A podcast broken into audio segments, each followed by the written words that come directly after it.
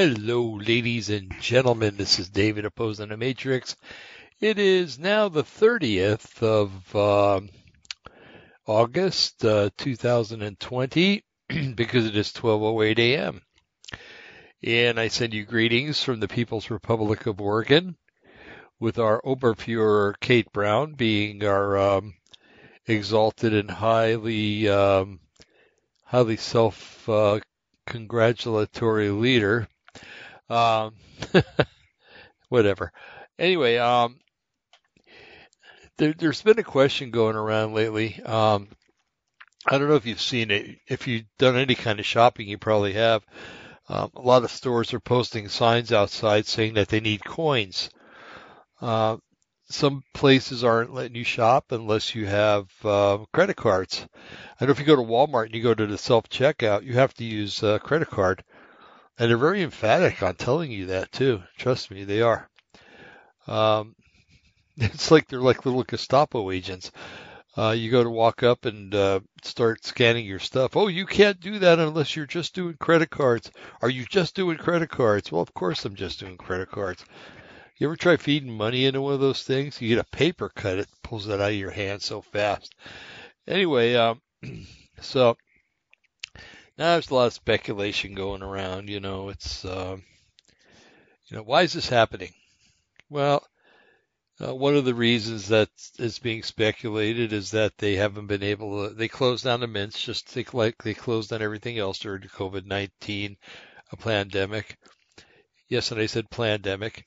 Um, so they haven't been minting coins. Well, you know that, that could be a good reason, but uh, you know, if, uh, being a nurse, I have to be an essential healthcare worker, and I have to be at work. I think minting money is pretty important. I mean, it keeps an economy going, it keeps the nation going when there's money out there, right? So that that explanation doesn't wash with me. Okay. Um, what are some of the other reasons? Oh, I, I like this one. Um, yeah, it's it's the the New World Order. They're they're taking away the coins and stuff like that. Well, if they were doing that, they'd be taking away the bills too, you know. so, um, I mean, it's possible. Anything's possible, but um, I think that there is another reason why this is happening, and blame it on Trump.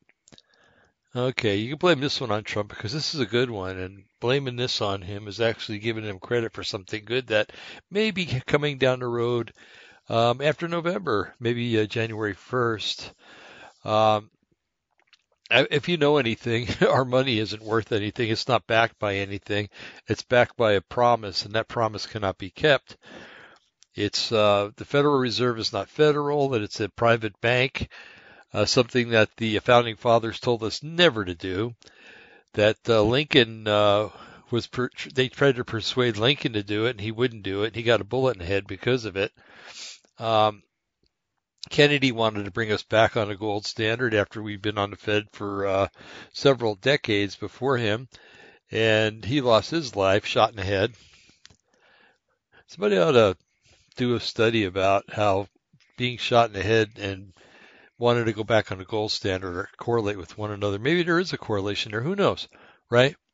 Um, anyway, so um,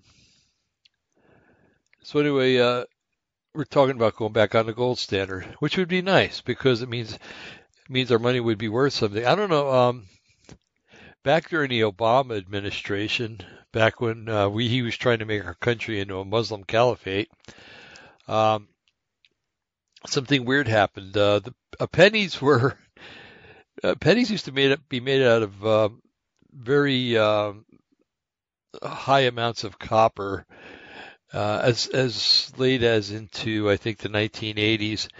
Then in the 1980s they changed the formula of pennies and they were uh, the copper content went down and I think the zinc content went up. And um, later on during the Obama administration, um, you take one of the pennies that has the uh, the shield on the back of it, just a shield, and scrape it with something, and you don't have to scrape very hard, and the copper is gone. So basically, it's copper colored zinc, or copper covered zinc, or copper uh, clad zinc, or whatever you want to call it. Um, it's worthless.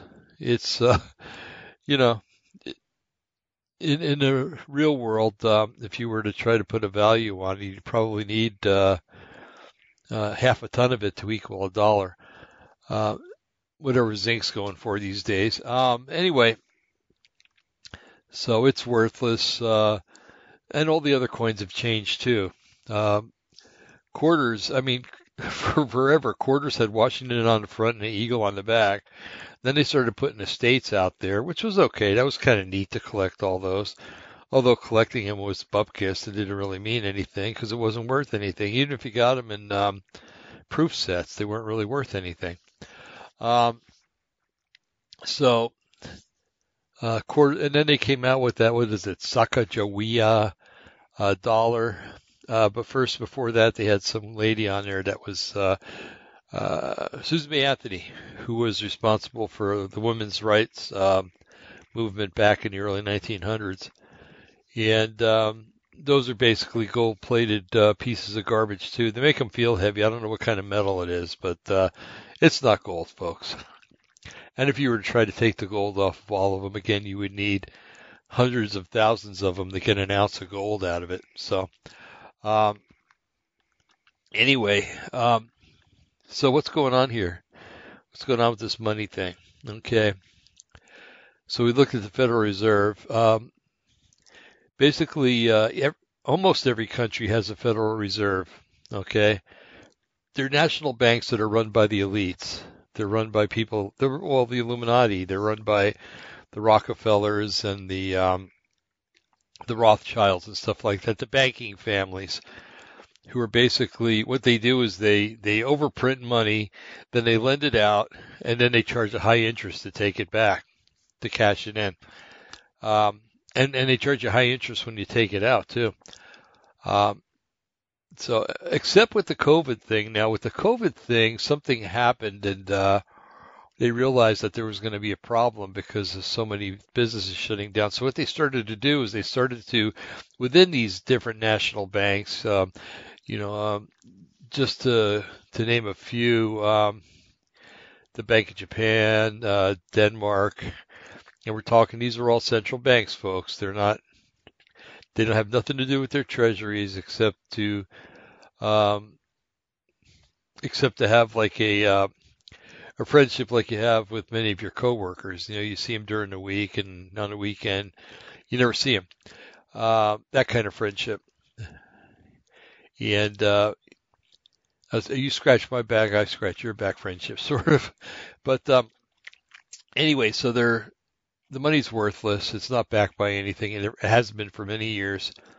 Um, I'm in the possession of a silver certificate, a one dollar silver certificate. It's a neat looking dollar. It really is. And it said that it says on it, you know, that I could exchange it for an ounce of gold or an ounce of silver, excuse me. Um, and before that, they had uh, gold certificates. So, um, and that was, uh, those were, um, you know, redeemable for an ounce of gold, but, uh, they haven't been around for a long, long time. But, um, and that's when the United States Treasury ran our money and printed our money. Um, but then the Federal Reserve took over in the 1930s. I believe it was the 1930s. And we can thank Franklin Delano Roosevelt for that one. Um, you can take them from just about anything bad that's happened in this country. Um, yeah, yeah, okay. So he had the WPA and and a few other things that put people to work. Oh, big deal, you know, big stinking deal. It was a small trade-off for turning the country into a socialist uh, banana republic, basically, almost anyway. Um, I don't know what you could compare it to. It wasn't a banana republic, but uh, I don't know, maybe a carrot republic or something. Carrots are a little better. Um, anyway, so uh, yeah, it's uh, there was an article in Reuters. Uh, global central banks pull out all the stops on coronavirus as coronavirus paralyzes the economies.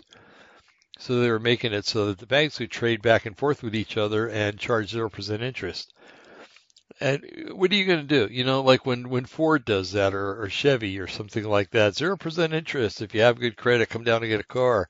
Well, everybody runs down there. You know, everybody's got good credit anyway. And uh, so if you got money that you're giving out, and uh, and loaning to other countries without any interest, yeah, they're going to take it. Well, what if you don't have the money all printed? Well, you just print some more money, and it further uh, devalues the dollar.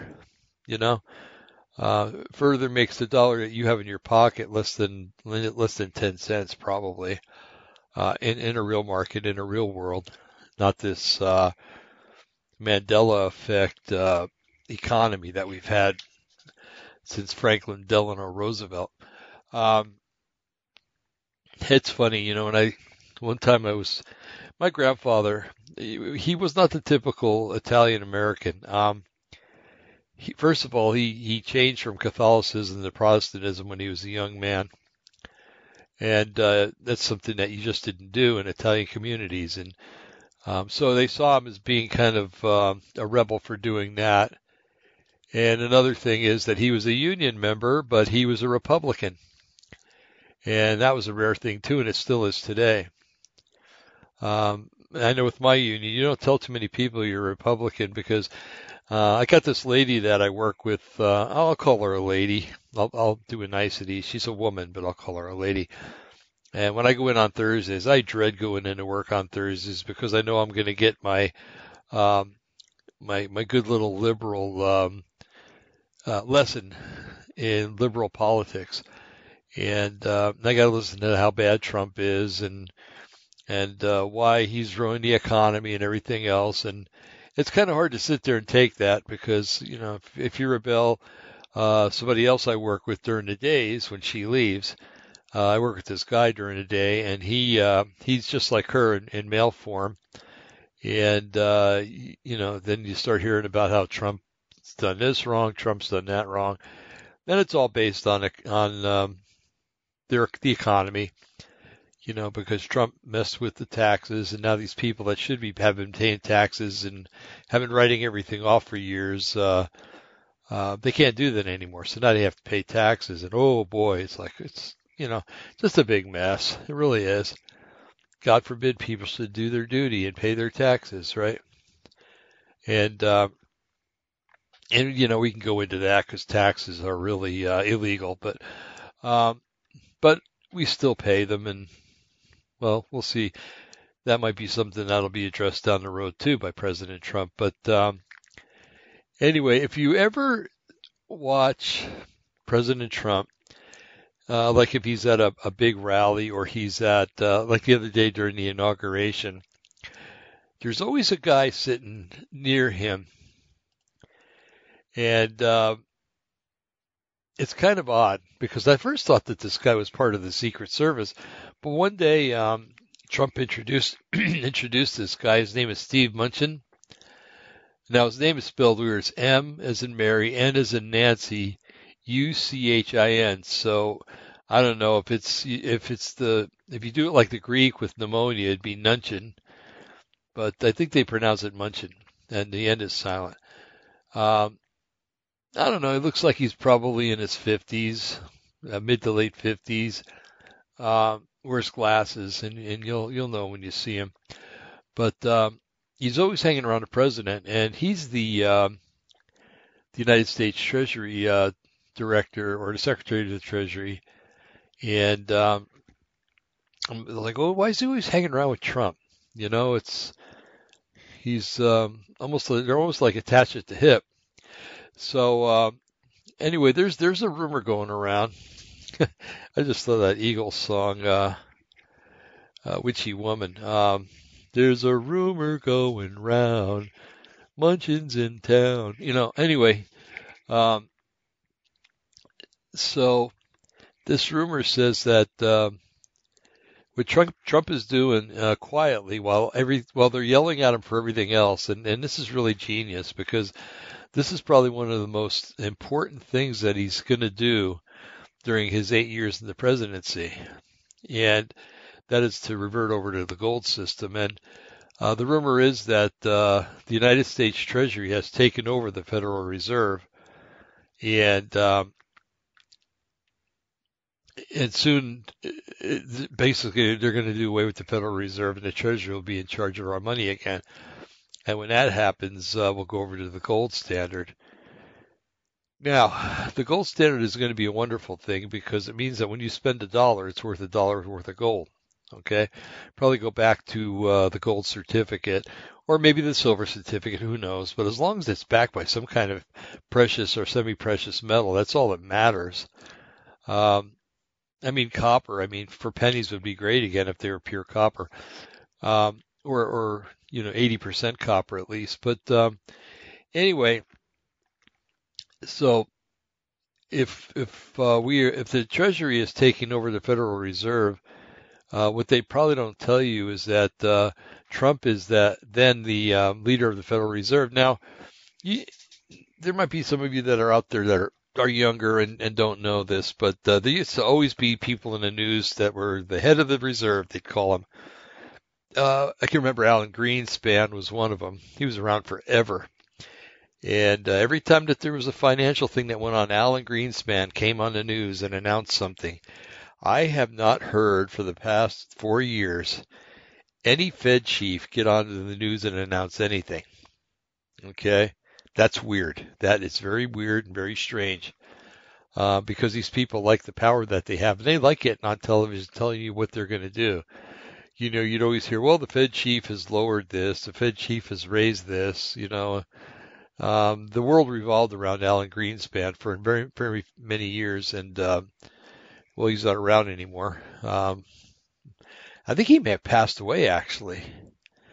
And uh, well, that that was a down elevator right there. But um, anyway, uh, you haven't heard anything about that, which makes me think that this rumor that Trump's taking over the Federal Reserve and melding it with the Treasury is there's something to it. Um, now, if you were going to go from one system to another, there's some things that you're going to have to do, in my opinion. Okay. Uh, the first thing is that everything that is out there, everything that's been bought or financed since 1933, uh, or maybe even before, is has been financed under funny money, money that's not worth anything. Okay. So think about it you know, if the money, if you spent like, let's just say you around a house figure $100,000 for your house 10, 20 years ago. Okay. Um, and the money wasn't worth anything, then your house really isn't worth anything. Um, although the, you know, right now the, the market's up and they'll tell you that your house is worth two, three, four hundred thousand dollars. Well, yeah, that might be true with the funny money, but, um, See what I'm trying to say? Everything you have, everything you've bought, everything you're financing right now is being paid for by funny money, monopoly money, basically. So it's worthless. I'm not saying your property your house or your car are worthless. It's just that uh, the money is worthless that you paid for it with. Um, the wages that you got um, are were basically worth nothing all these years. Uh, they were worth something under the illusion that the Federal Reserve was backing the money. But the Federal Reserve, what many people don't realize, um, when the Treasury needs money, they, they go to the Federal Reserve, or that's the way it was until Trump took office anyway. They say, oh, we need more money. Oh, yeah, well, we're going to crank up the printing presses right now. Go ahead and crank them up, Treasury, and print out this many dollars. And we're going to sell those dollars to the, to you, United States government. And um, So you'll you'll be in possession of the money, but we want you to know that uh, we're going to charge you interest for that money for every dollar that we print, and you're going to pay us that interest, or we're going to take the money back, and that's what happens when an economy collapses. Basically, um, they take the money back because you haven't paid the. It's like going bankrupt, basically. Um, except uh, this is chapter. This is the chapter where you lose everything. Okay, it's not chapter seven. It's it's 13, I think, in, in the private sector. Uh, chapter 13, or I think it's 13. And uh, if you don't pay uh, at least a little bit towards what you borrowed, you lose everything. Okay. Um, so, with that in mind, uh, the government has them print more money, borrows that money from them, and then has to pay them interest on that money. And so they're paying interest in gold on money that's worth nothing. You figure it out. You know, it's like going to to the to the supermarket and buying a container of milk that has no milk in it, but still paying for a, pay, a gallon of milk. You know, and uh, and then if they want it back, they're going to want back the milk and the container, even though there was no milk in the container to begin with. It's probably a good analogy, actually, now that I think about it. Um, anyway, so if they're going to go back to gold and everything's worth basically nothing, there has to be some kind of guidelines that are set that puts a value on things, and that's going to have to be uh, a value in gold. Okay. So the money that's floating around out there, whether it's in bill form or coin form, has to be recalled. It has to be called back in. And when it gets called back in, it's not going to be available, right? Well, that's what's happening with the coins. I do believe, anyway. I don't believe that malarkey about them um, not being able to print or uh, print money or to uh, uh, coin coinage. Um, I think that's that's a big lie. And uh, anyway, so you're going to go back on a gold standard. Uh, you're going to have to do something, and the only way that you're you're going to be able to do it is to say, okay, and I've heard this that this is in the works, and I don't know how true it is, but it would make sense to do this. That there would have to be a national forgiveness of debt. Okay. Um, back in Israel, they did that every 50 years. If you owed money and the loan came up to the 50th year, then you didn't know anything. Um, if you were a slave on the 50th year, you became free.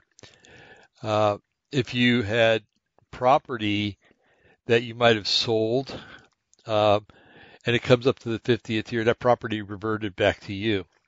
Okay, it's called the year of jubilee every 50 years. So uh, there's there's rumor going around that there's going to be a national year of jubilee, and I think it would be fantastic um, because everything you have, you're not going to. It's going to be yours, and you're not going to have to pay for it. So if you have a mortgage, your house will automatically be yours. Um, if you have car payments, uh, that that's going to be forgiven. Um, either that or, or, things are going to be rearranged uh, to give a, a, gold value to it, and you'll be issued gold dollars. But anyway, the only really way, good way to do it is to to make a year of jubilee and just to cancel all debt. And if you got student loans and everything else, you're going hooray and hallelujah and go President Trump, go. Okay. Um, if you're a rioter, you're probably going to complain about it because it's it means that people are going to be set free, and you don't want that. Um, but anyway, so just keep that in mind that that's going to happen. So uh, we're talking about going on a gold standard. We're talking about forgiving debt. Um, and we're talking about uh, getting rid of something that never should have existed, which is uh, a Federal Reserve Bank. And uh, we're going to be talking about some elites that are very pissed off about that. And uh, they're, they're anal about everything anyway. I mean, why not give them one more thing to be pissed off at? But um, I understand that there are other countries that are doing this, and I tried to look it up before the show, and I can't find it anywhere. But if the U.S. does it, it's going to be a, a signal for other nations to do it. Um, I was looking and um, let's see, working backwards on the tabs. So for our dollar to be based on gold, you'd have to have a lot of gold in the treasury, right? Okay. So I found this little article a while back. It's fairly recent and it's from uh, looks like it's from the Voice of America, the VOA, and it's under their economy and business section. It was uh, from May 26, 2020, so it's not that old. Uh, actually, it was from Reuters, and it was broadcast by the VOA. So I want to make sure I get the citation correct because uh, Reuters is uh, fake news and uh, MSM, and I don't want them coming after me. Um, anyway, uh, it shows a picture of gold bars, and boy, if I could just have what's on that table right there, I'd be a happy man. Um, let's see, what's it say? Gold bars are pictured at a plant of gold refiner and bar manufacturer Argor Heraeus SA in Mendrisio, southern Switzerland. Switzerland does that. They, uh, you know, you, when you sell gold um, jewelry and stuff like that, they get a certain price and then they sell it to other people, and it eventually ends up in places like this where they melt it down and uh, and take out all the impurities and make pure gold out of it, 24 karat. Um, anyway, the article says uh, it's a, from London.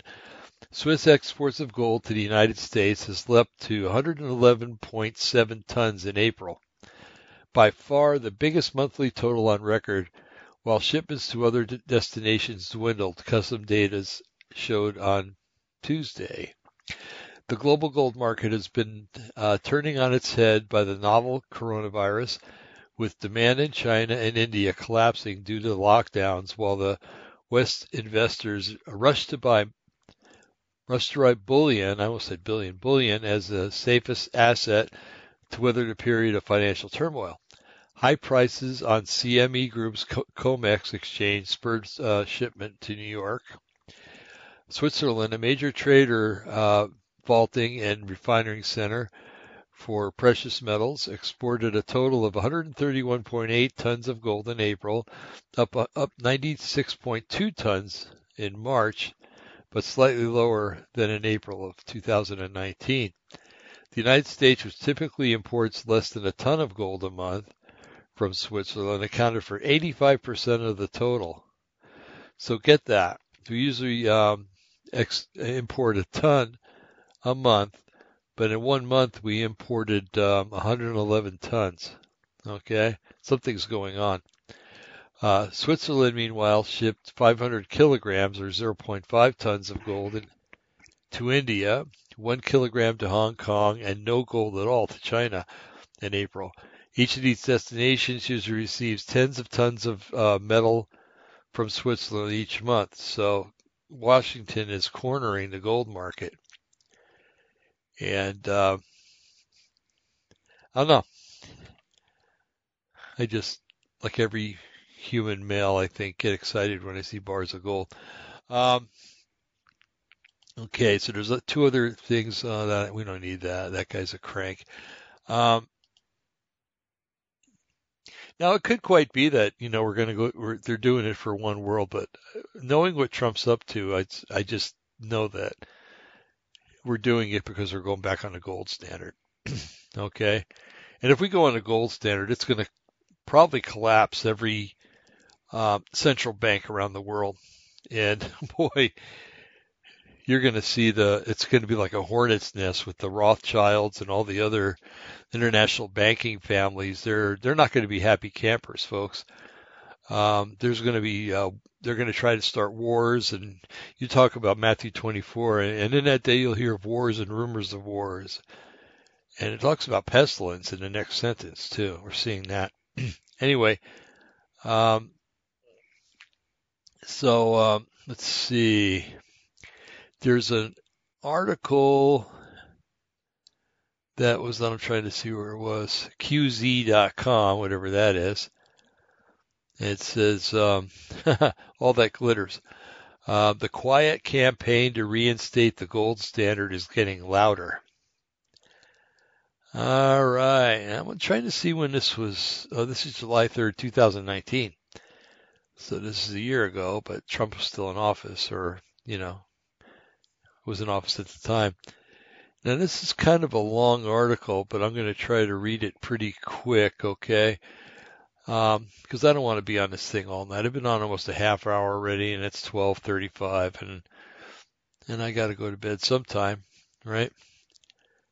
Okay, and this is by uh, Natasha Frost and Gwynn uh, Guilford. It looks like, and it says, uh, let's see. Well, I think that's all you need to know. I gave the authors and what website had it on there. It said one, once fringe fantasy of returning to gold standard is creeping back into the mainstream. It has long been dismissed as a fool's errand, on par with abandoning the Federal Reserve and other trappings of the modern economy. Mainstream economists deride it almost without exception. Reintroducing the gold standard would be a disaster for any large advanced com- economy, says the University of Chicago's Anil Kashyap, who connects enthusiasm for it with macroeconomic illiteracy. His colleague, Nobel laureate Richard Thaler, uh, struggles with its very uh, underlining principle. Why tie to gold? Why not 1982 Bordeaux? Yeah, whatever. Um, yet the idea that every U.S. dollar should be backed by a small amount of actual gold is more popular than economists' opinions might suggest. Advocates include members of Congress and President Donald Trump. Enthusiasm for return to gold, standard has become more prominent since Trump's most recent nominee to fill the vacant Federal Reserve governorship have endorsed the return. The first two, Herman Cain and Stephen Moore, both dropped out of consideration, but the third, third economist Judy Shelton announced today in a Trump tweet may, may be the most ardent uh, in her in her support, that is of the gold standard. Okay. Last year, Shelton called for a Bretton Woods conference akin to the 1944 meeting that established the post-war economic order, perhaps to be held at Mar-a-Lago, uh, where the return to the gold standard could be considered. And here's a quote: "We make America great again by making America money, America's money great again." Uh, end quote. She wrote in the journal um, of the Cato Institute, a libertarian think tank. Since 2011, last, at least six states have passed laws recognizing gold and silver as currency. Another three are pre- uh, presently contemplating bills of their own. The surprise success of Ron Paul, the Texas uh, Republican congressman and ardent gold bug, in 2008 and 2012 elections showed the potency of these ideas among the electorate. It's the 2012 and 2016 campaign platform the Republican Party called for um, commission to investigate the viability of a return to the gold standard system. The Republican-controlled House of Representatives passed a bill including uh, such a commission in both 2015 and 2017, but both times the proposals died in the Senate. And I think those are in those years the uh, Democrats were in charge. Um, Last year, Alexander Mooney, a Republican representative from West Virginia, took that step a bit further when he introduced a bill proposing a full return to the gold standard. The bill has no co-sponsors and unsurprisingly has gone nowhere. Okay. Uh, let's see, next paragraph. Today, with inflation unusually low and stable, and it's, you know, it's low because of things that are going on, and this was written before COVID, so imagine what it is now. I'll start again. Today, with inflation usually low and stable, unusually low and stable, the gold standard is a tougher sell than it once was. But as trust in American institution wanes, there's a renewed support for money backed by something tangible, not the say so of the government. If inflation picks up once again, a solid base of gold standard uh, um, evangelists is ready to take it mainstream. Uh, that's a supporter of gold. That a supporter of the gold standard may yet wind up on the Fed's board of governors is yet more evident that the idea's prospects are shining brighter than they ever than they have in many years. Now, how the gold standard works? Money depends on trust and the faith that it will hold its value so that when the when the time comes to spend it, it will be accepted without question in exchange for what the holder expects it to be worth. Inflation eats away at that value. In other words, we were talking about later. And now $100 a bill that's backed by gold is worth $100 worth of gold. Anyway, getting back to it. In modern times, governments are often the culprit behind inflation. Since they enjoy a monopoly over printing money, they can issue new currency at virtually no cost. But governments are run by vote seeking politicians who might print more money Whoa, imagine that. To juice short-term growth needed to, to win re-election, inadvertently causing uh, inflation to flare up later. This quandary isn't theoretical and has happened with surprising frequency throughout history. To cite a recent prominent example, U.S. President Richard Nixon bent to this temptation uh, during his 1972 reelection campaign, contributing to the breakout of inflation that ravaged the American economy throughout the 70s and the 80s. There's a seemingly easily there's a seemingly easy fix. Take the power of money creation out of the hands of politicians. According to the monetarist theory, popularized by economist Milton Friedman in the 1970s, preventing inflation requires fixing the supply of money, the gold standard, by limiting the, the, dollars the government can print into the weight of gold it holds in its reserves, is one way of doing so. The U.S. adopted the gold standard in 1879 when Congress finally followed Britain, Germany, France, and other advanced nations by holding a, a nation, excuse me, period, by holding national currency stable against gold, the international embrace of the gold standard encouraged foreign investment and facilitated trade, giving rise to the first era of intense globalization. Here's a very um, cartoonish version of how it worked. The U.S. Treasury agreed to redeem the set of weight the re, redeem a set weight of gold in exchange for a fixed number of dollars, and vice versa. During the classical gold standard, standard era from 1879 to 1914 in the U.S., one troy ounce of gold fetched $21.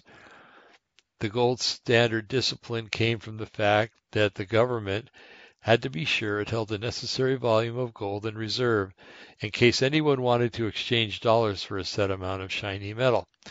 If you printed more money than, than it held in gold reserves, the state risked the risked hyperinflation or causing a financial crisis by shattering faith in the solidarity of its currency.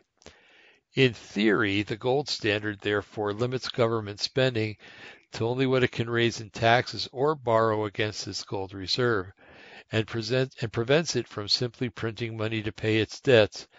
It also takes power over, power over the money supply away from the central bankers. Hallelujah and praise the Lord. I put that in there. Indeed, it might render the central bank most unnecessary. yes. Bear in mind that for most of the classical gold, most of the classical gold standard era, the U.S. didn't have a central bank, which was introduced in 1913. See, here we go. You put bankers in charge, and all goes to hell. It's okay. So now it's another title, but why gold? Had history worked out differently, the dollar might have been pegged in cowrie shells, peppercorns, or giant stone discs, all which, like gold, have served as as money of one time at one time or another. Uh, but the reasons, both aesthetic and practical, the glimmering metal became the asset of choice. A simple answer to that is that for the last 5,000 years or so, or so far we are as we are aware, man has used gold and silver as money, and particularly gold, says Al- Alastair MacLeod, the, the head of research of Gold Money, a Toronto-based investment manager for precious metals.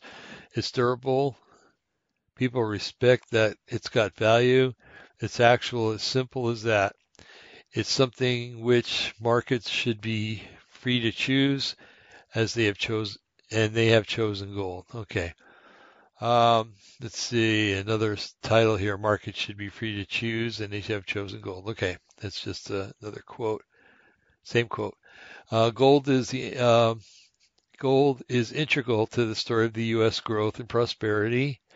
In the 19th century, discoveries of subterranean veins in at least 24 states were rungs of ladder that culminated in America's economic domination of the globe. Uh, promoted westward and migration and economic expansion, writes James Ledbetter, and uh, this is the title. Uh, one Nation Under Gold, How One Precious Metal Has Dominated the American Imagination of Four Centuries. Okay. It's a national emblem of wealth and streets paved with and streets paved with gold. Served as a myth that helped lure many migrants uh, to the U.S. From the very beginning of our national life, it has seemed impossible for Americans to look at gold dispassionately. Ledbetter explains. Um, the metal and its seductive hint of boundless wealth tap into a psychological wellspring that reaches beyond any purely physical quantities. Looking to see how far down we got to go with this. I'll try to go a little faster here. Legislation in the past century, uh, which co- codified and restricted how Americans could attain or or trade gold seems to have intensified the longing for it. In 1933, Americans were temporarily barred from buying or selling gold within the country. By the 1950s, the law was still in place and the black market for gold flourished. John F. Kennedy was anxious that the dollar should be as good as gold. That's a quote. Uh, Operation Goldfinger, which was launched a few years later, was a top secret government campaign to dig up gold within the U.S. territories as quickly as possible with the hope of propping up post-war economy expanding at a pace that threatened to outstrip the world's supply of the metal. The gold standard is inextricably tied to mining. The supply of the metal depends on how much is extracted from the earth, after all. Uh, but since mining only adds a tiny fraction to the overall stock of gold each year, prices don't fluctuate as wildly as they used to. In the height of the mining activity in the mid 1800s, big gold discoveries in California and Australia spurred a pickup in inflation. Then, as economic growth outpaced the rate of the new gold discoveries, a 20 year period of deflation set in. It ended with the new discoveries in South Africa and the Yukon, as well as technological advances in gold processing. That's how things are supposed to work. When a gold shortage causes purchasing power to rise steadily, uh, mining companies are encouraged to find more gold. Sounds simple to me. And indeed, overall prices and real economic activity during the classical gold standard era was remarkably stable. If you look at the U.S. during its classical gold standard period, the average rate of inflation is pretty close to zero and likewise in Great Britain over the uh, over its experience with the gold standard, says Lawrence White, an economics professor at George Mason University and one of the few respected economists who's pro gold standard. Gold um, standard adherents often extol the strength of currencies, such as the pound and the dollar in the early 20th century. Modern central banking, they say, has knocked the stuffing out of one of these, the once mighty currencies the fact that the average hourly wages have been uh, excuse me, the fact that average hourly wages have been adjusted to match the rise of inflation doesn't seem to factor into the equation. Where mainstream economists see constraint, gold bugs see discipline. A government that cannot spend beyond its means and, and a hedge against corruption. Okay, for those who believe that in, in small limited government, there's an obvious appeal. Believers credit it with a kind of Midas touch. Uh, the gold standards, uh, the gold standard necessarily begets balanced budgets, low taxes, small government, and healthy economy. To borrow the words of the economist Barry Eichengreen, a prominent historian of currencies at the University of California, Berkeley. Okay, it, didn't quite deliver the kind of nirvana that people now talk about. Okay, let's see what this is about. The thing is, econ- econ- economic success during the classical gold standard was depends on somewhat on the eye of the beholder. David uh, Laidler, a monetary historian at Western University in Ontario and Friedman's research assistant in the 1960s, says that the gold standard wasn't a effortlessly successful as the data might suggest. suggest. Okay.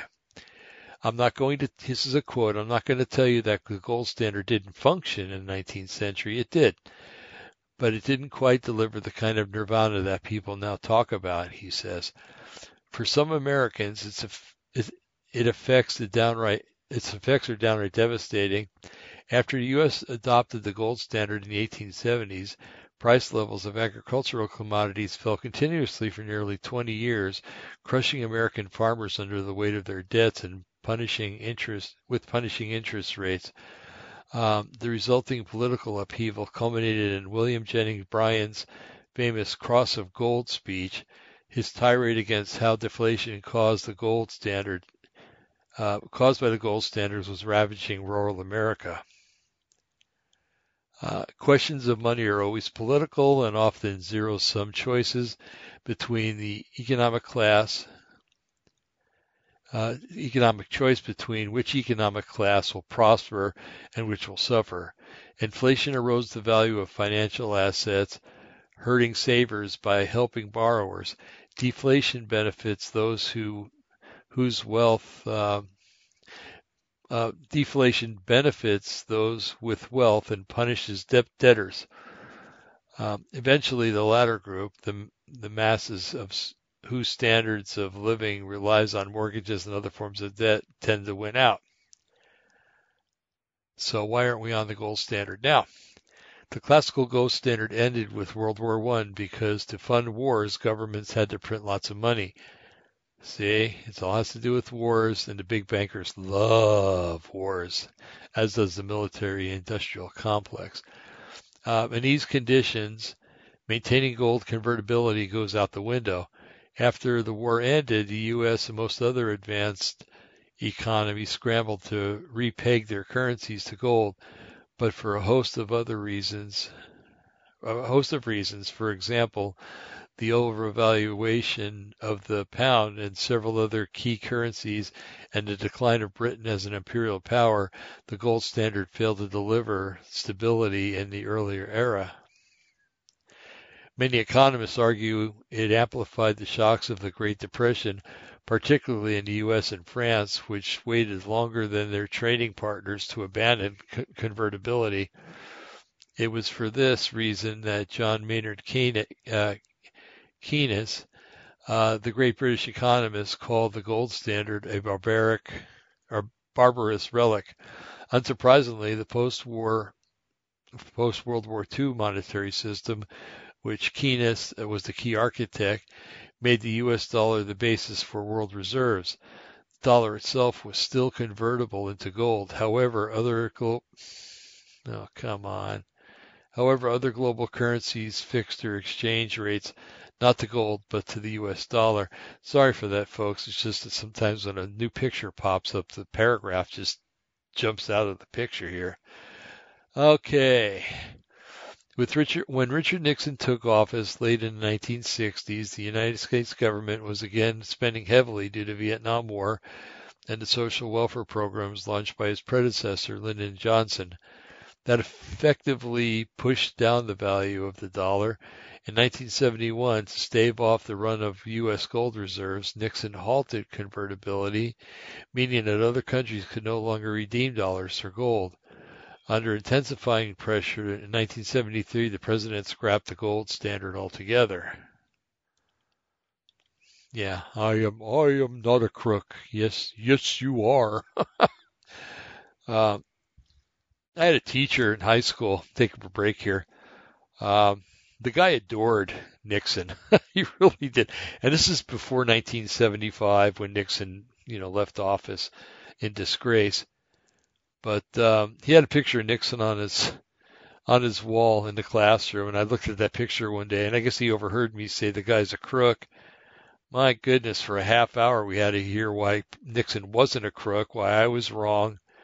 Um, he used my name several times, and in uh, not so nice ways and uh, called me a few names that were just barely above cursing. Um, so the guy had a real problem or a love affair with Richard Nixon. Um, I don't know. I think he was uh, a rhino actually, but uh, a Republican in name only. But uh, people do give him credit for getting us out of Vietnam, but I don't know we got out of Vietnam because it was our time to get out of Vietnam, I think. But anyway, okay, let's get on with this because I'm getting tired. Um, prices started climbing, exacerbated by Nixon's strong arming of the Fed, to keep rates low. As the 70s wore on and inflation surged, gold found support among the likes of Ronald Reagan, who t- talked it up on the campaign trail during the 1980 presidential election. By June 1980, prices for consumer goods were rising 14% annually, galvanizing public support for sound money. After trouncing Jimmy Carter, Reagan set up a commission to determine whether to re- revive the gold standard, and he received a bullet for it. Um, I put that in there. Uh, Nixon had promised um, and perhaps believed that the U.S. would eventually t- return to gold standard. Uh, Reagan's uh, victory Okay, Reagan's victory made that look possible, likely even. But many of the president's appointees to the commission were longtime opponents of the system. Among uh, exceptions was a certain young Texan, con- Texas congressman named Ron Paul. Then came the Volcker shock when Fed Chairman Paul Volcker hiked, price, uh, hiked rates to their highest level in history to curb a runaway inflation which thrust the economy into a deep recession. Crucially, though, inflation dropped sharply and the commission uh, put the official kibosh uh, on the return of uh, fixed metallic standard. I remember that recession. Uh, my dad didn't work a lot during that recession. Times were hard. Um, when inflation finally tamed, gold's moment was over fiat currency managed by central bankers had officially won out. Yeah, because they print money that's not backed by anything. Um, now another title gone but not forgotten. This abandonment represents a betrayal of, to a few distinct but often overlapping groups. People who believe in limited government, people who interpret the American Constitution literally, and people who fear the power of central banks, Wall Street, and other financial institutions. Advocates of the gold standard point to the fact that because there is no way to redeem paper dollars for gold or silver, there is no way to finally pay a debt. One common fear is that investors will stop buying U.S. Treasury bonds, ultimately resulting in financial ruin for the country. That's baloney. Um, let's see. Their concerns can run to the hyperbolic. It's impossible to overstate the calamity that will occur when the Treasury bond collapses. Stresses, stresses the homepage of the Arizona-based Gold Standard Institute, a peripheral nonprofit dedicated to spe- spreading awareness of the knowledge of gold. On our current course, we will wake up one morning and find that our banks, our bank accounts are wiped out, it warns. Even if we have dollar bills in our pockets, food will not last in stores very long because food product and distribution depends on the banking system. See, this is why they got to do things real slow, like with the coinage and stuff like that. It's got to go real slow, and um, if it's done overnight, it'll just ruin the economy. Some argue returning to gold standards is a legal imperative. There is a basis in a basis in the U.S. Constitution for this at uh, once specific and quite vague. Uh, Section 8 uh, and, and Section 8 and 10 of Article 1 state that Congress has the power to coin money, regulate the value thereof and of foreign coin, while no state shall make anything but gold and silver coin a tender to pay its debts. Ooh, we're in violation of the Constitution, so what else is new?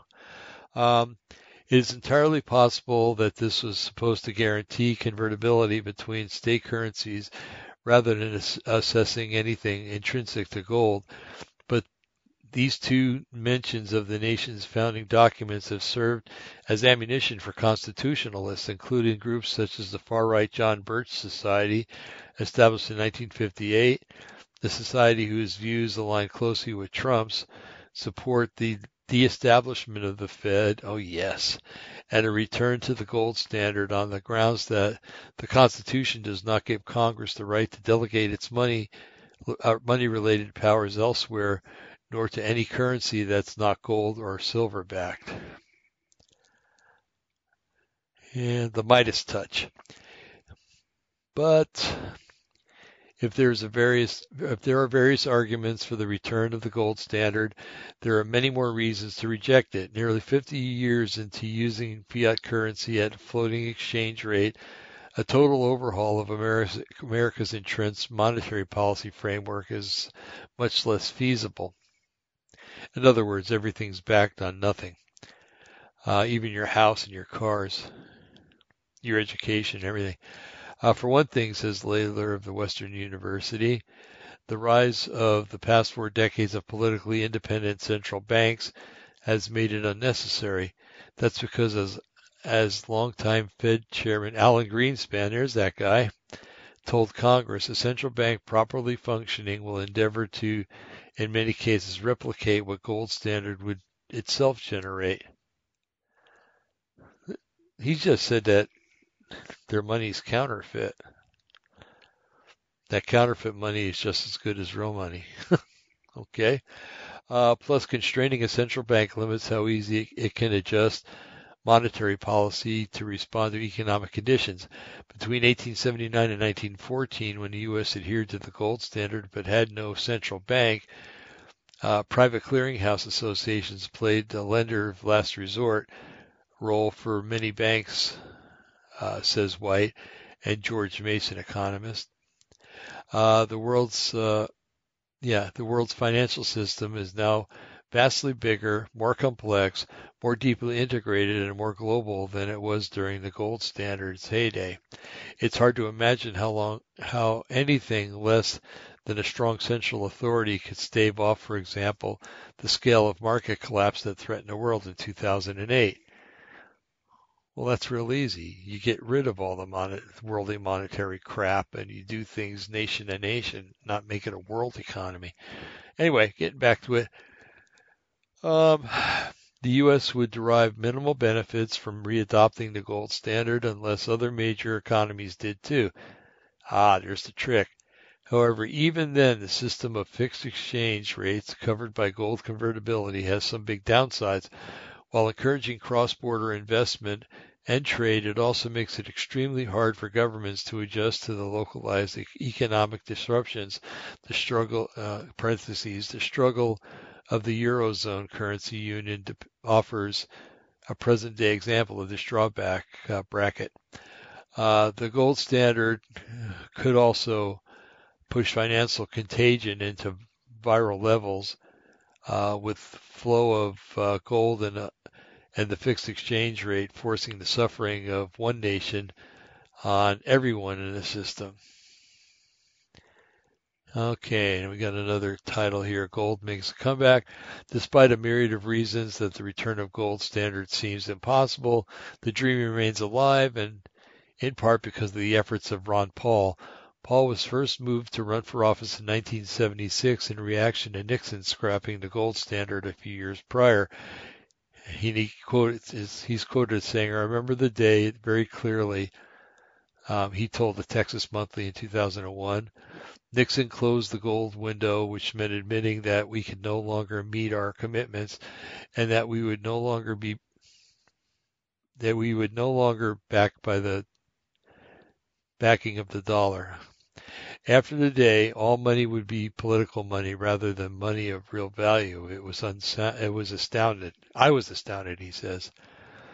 Paul's views were shaped in part by economist Frederick Hayek's account of how the Nazis' effective uh, abandonment of the gold standard allowed them to beef up fiscal spending in preparation for the war of conquest. Eichengreen wrote in the National Interest in 2011. Paul subsequently spoke, uh, spent most of his career as a vocal but lonely gold bug in Congress. He retired in 2013, but his son is in there, so remember that. Uh, these days, Mooney, the West Virginia congressman, has taken up the mantle as one of Gold's biggest cheerleaders. Ron Paul's son, Rand, a senator from Kentucky, is also part of this club. For Mooney, American Eagle coins are the key to reviving the gold standard these collectibles are issued by the U.S. Mint and sold um, to numismologists, or no, excuse me, sorry, Numi, numismatists for about $1,600 a piece, despite having a face value of just $50, roughly the cost of an ounce of gold in the early 1970s. Some gold bugs see them as a symbol of what American money would be. Uh, the, disparity, the disparity between the face value of these coins and the value of the gold used to make them captures how far the dollar has fallen in their minds. Though they are not uh, U.S. legal tender, state law in Utah allows them to be used as currency, though it's an expense, though it's an expensive way to get $50 of gas or groceries. Uh, other state laws have mostly moved to lift taxes on them, uh, broadly recognizing them as money rather than collectibles. On the order of baseball cards and beanie babies, this taxation of money is a big beef for Mooney and his allies. I gotta see how far this goes. Oh, not too very far. Okay, just a few paragraphs. If American Eagle coins are a symbol of how degraded a U.S. Uh, U.S. currency has become for, for gold adherents, a return to the gold standard seems like the best way to protect the dollar's value and to ensure it remains as a bulwark against inflation. It's probably no coincidence that most recent resurgence of gold interest has come at a time of acute public anxiety about the ability, uh, the stability of money. Uh, the global financial system nearly blew up 10 years ago and was saved by an unprecedented monetary activism by the Federal Reserve. Nobody knew what to expect from the Fed's epic asset purchase program.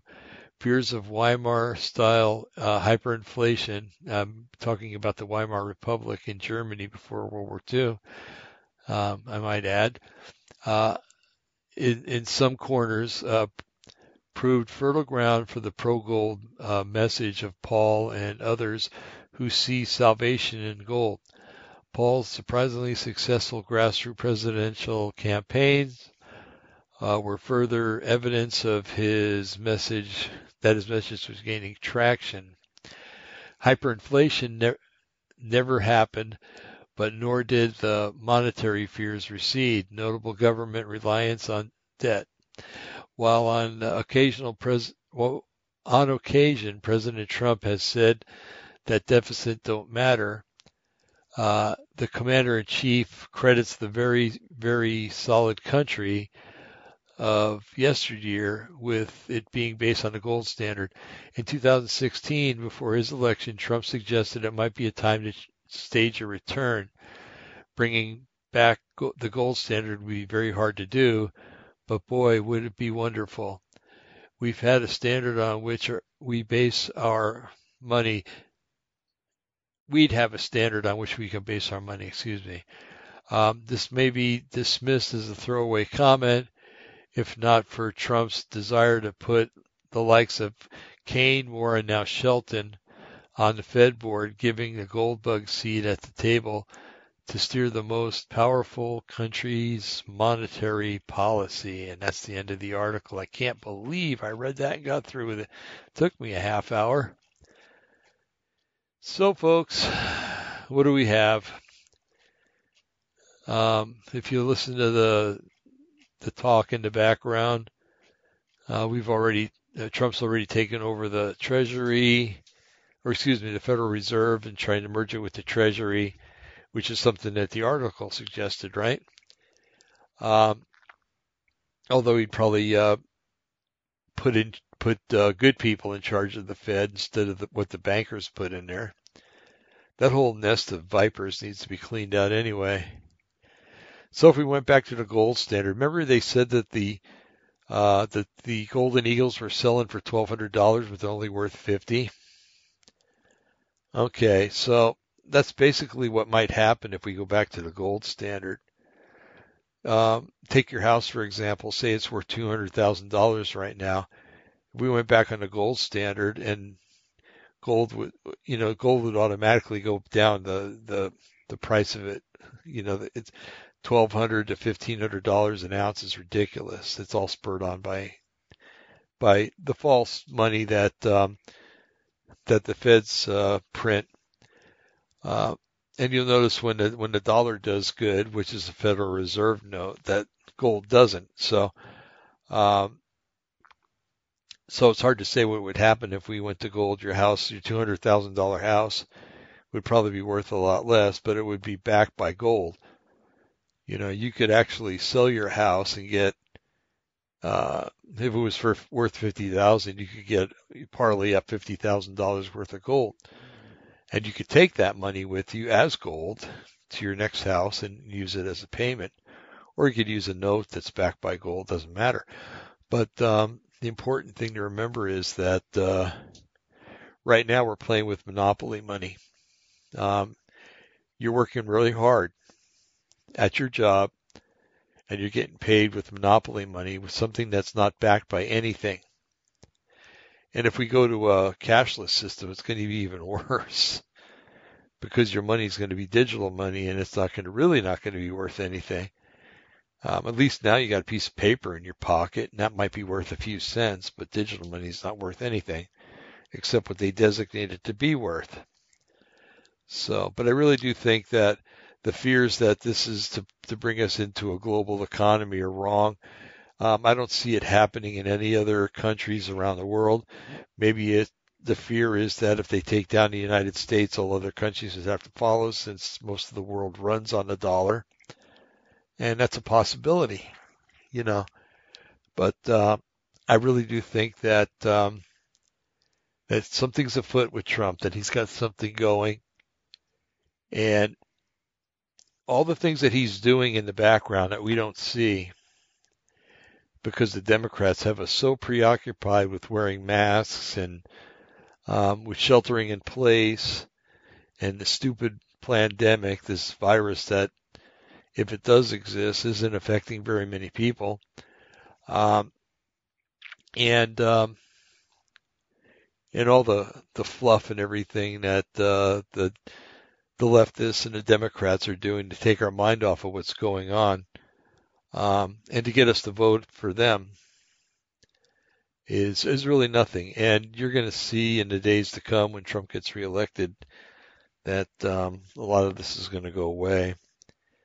Um, we got to get rid of the people in Congress that are are contributing to causes that uh, cause the Federal Reserve to print more money and cause it your money to become worth even less. So, um, I'm all for it. I hope we do go to the gold standard. Um, I don't know how they're going to do it or what it mean. I think the, the Jubilee thing is a good idea. Start fresh, start new. Start with a new currency that's backed by something, and then um, place a value uh, on the uh, on the dollar based on gold. the price of gold, if you're holding gold now for an investment, um, yeah, you might want to hold on to it, but it's not going to be worth very much when you when we go to the gold standard. It can't be because there's not enough gold in the treasury to satisfy it, you know, 20 bill 20 trillion dollar economy. So everything's got to start new. And you'll notice that Trump is oh, let's let's throw money here, let's throw money there. You know, it's um, the Treasury gave us all the stimulus checks back in March and April, and and that was nice. But that was like what four trillion dollars. Well, it's real easy to do because for him to do because if he's running a Federal Reserve, all he's got to do is forgive the debt. You know, um, in other words, uh, you know, if you go bankrupt in this country, you go bankrupt because you owe people money. But the Federal Reserve, if they're printing the money, they own the money, so they can give out as much as they want and just and then just uh, uh, basically cancel the debt. So, um, you know, he's talking about uh, helping people. Uh, well, right now you don't have to pay interest on your student loans, uh, which is a good thing, and um, you know, he's he's uh, manipulating the tax codes a lot, so we're you know taxes keep going down and down and down, which is good too because if we we go to the gold standard, then uh, the money that the taxes that we pay would be grossly more than what they're worth, if you know what I mean. So anyway, it's good, good days ahead, interesting days ahead. It'll be fun to watch it happen as long as it doesn't affect us all in a bad financial way, which I don't think he would let happen. So, um, anyway, having been on the air for an hour and 10 minutes, I think I'm going to end this show. Um, we have plans on Monday to, um, if you, if you listen to the last show, I, I did solo show the other day and that show had to deal with, um, um, vaccinations with this new, um, coronavirus vaccination that they're supposedly coming out with. And, um, it had, uh, the, uh, I read the text from the doctor from Italy that talked about not getting tested and not taking the vaccination and why. Now we're going to go into it again because uh, today um, I read that the uh, the health minister, I think it was the health minister in um, in Italy, fired her the whole staff. Uh, I think it was 60 or 75 people that were running things, and over this vaccination, she believes in not in um, not having the vaccination forced on people. So um, if they do it in Italy, it might, and it's successful, it might go rampant in the rest of Europe. So, and if it goes rampant there, then uh, since the Democrats like to use the Europeans as an example all the time, maybe it'll go rampant here. And and what can they say? You know, then they'd be turning against the Europeans. I mean, they've already turned against most of their base, and uh, here in the states. So uh, I don't see the, them going against the Europeans that they've held such high esteem for because of the socialism in Europe. I don't see them um, that bothering them very much. But um, anyway, I will end the show now. Um, see you on Monday night. Uh, uh, hopefully we'll all be there. I don't know. I've talked with Jim and uh, he he's probably going to be there. I don't know. Um, we'll see what happens, but uh,